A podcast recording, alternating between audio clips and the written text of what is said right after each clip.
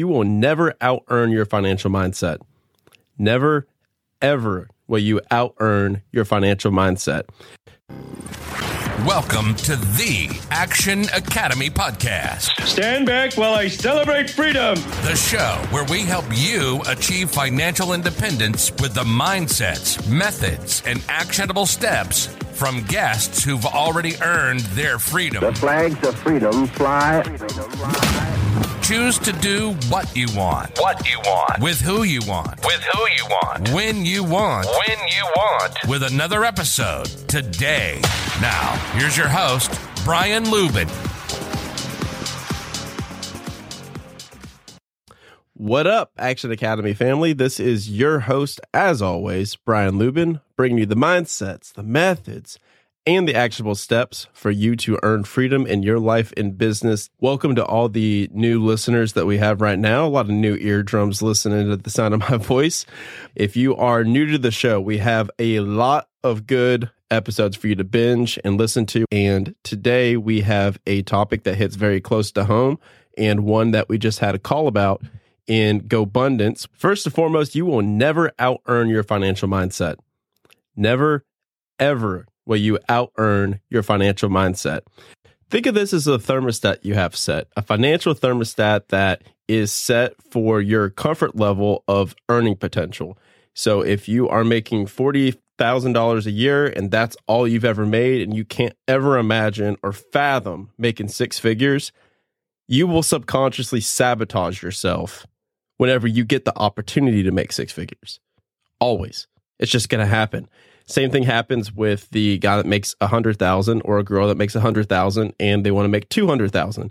If you subconsciously have hangups and tie-ups with money and your own self-worth and your earning potential, as soon as you start getting up to that 200 mark, you are going to self-sabotage yourself and come right back down to your homeostasis, your 72 degrees, your comfort zone financially. Guaranteed, you need to be aware of this. This is step 1. So, where do we get this financial thermostat? Where does this even come from? Where does it originate? I've got good and bad news. The situation for like 70% of us is we will never out earn what our parents made. So, you were raised in an environment with a certain amount of money, with parents that viewed money a certain way, and this became your deeply held and rooted beliefs around money. And this may not be conscious to you until you think about it right now. Take a second and write down how much did your parents make? Uh oh, right? Yeah. And for some of us, once you blow past that, that's where we get our first resistance layer of money, right? Our first financial resistance layer is how much your parents made.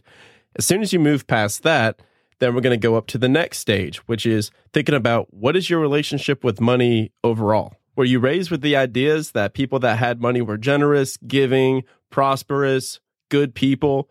Or were you raised with the ideas that money equals greed, that you shouldn't chase money, you shouldn't love money, and you need to hoard and save every single dollar, and the wealthy are terrible, right?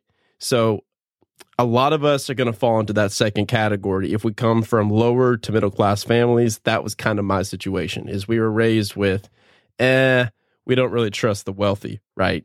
So to steal a line from my good friend Chris Harder, when good people make good money, they can do great things. So here's my challenge to you. And I had to get over this belief as well. So I'm helping you with something that I've already done myself. And I had to go through this journey.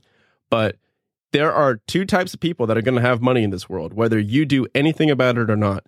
There are going to be good people that have good money, and there's going to be bad people, and they're going to have good money. The less good people that try to make money, the greedy, bad people are going to still be making money, right?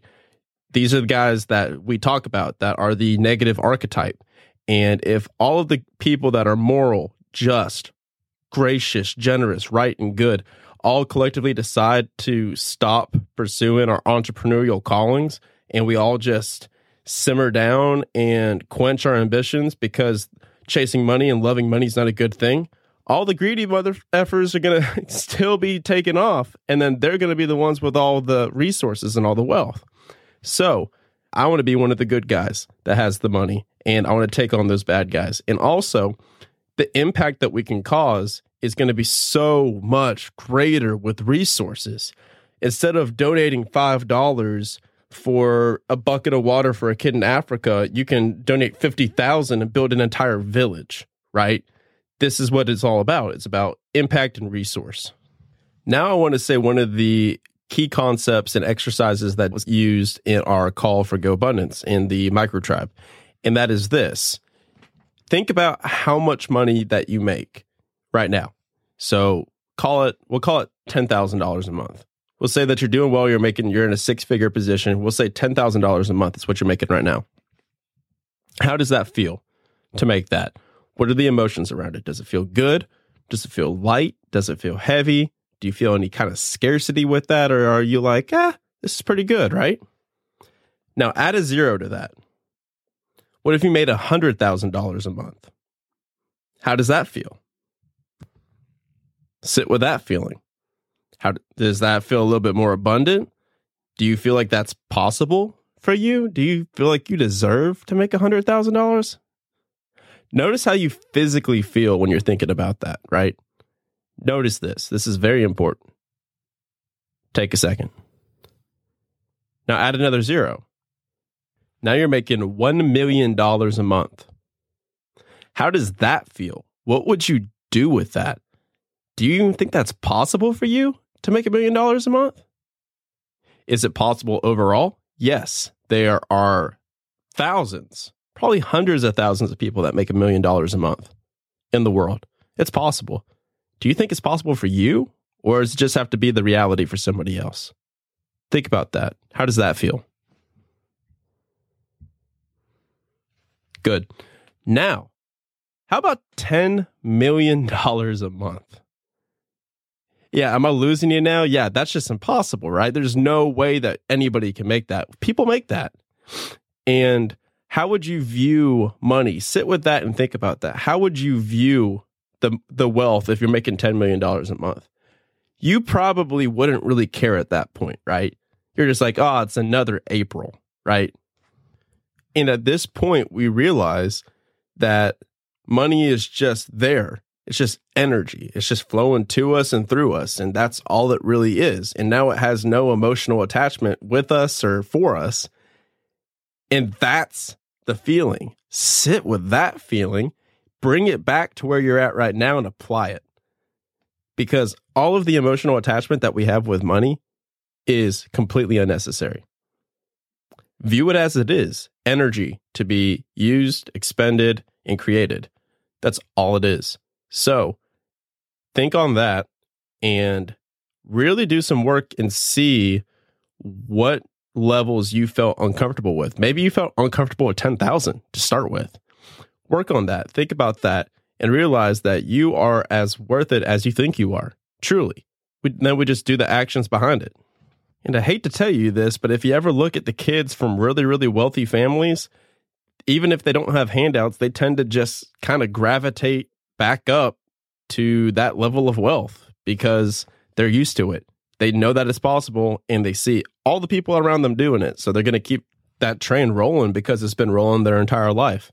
And it's all about the concepts. It's just about thinking bigger and realizing that it's possible. You just have to break it down into a formula. So this is financial mindset to the T you will instantly go as far as you want to go. So use this as an example to apply in your, your own life. Where are you going small? Where can you go bigger? And where can you absolutely 10x, 100x that thing and take it to the freaking stratosphere? I bet if y'all thought about that, you would find multiple areas where you could do that. Hope you got some value out of the concepts today. Go be great. Go be better than you were before. See ya.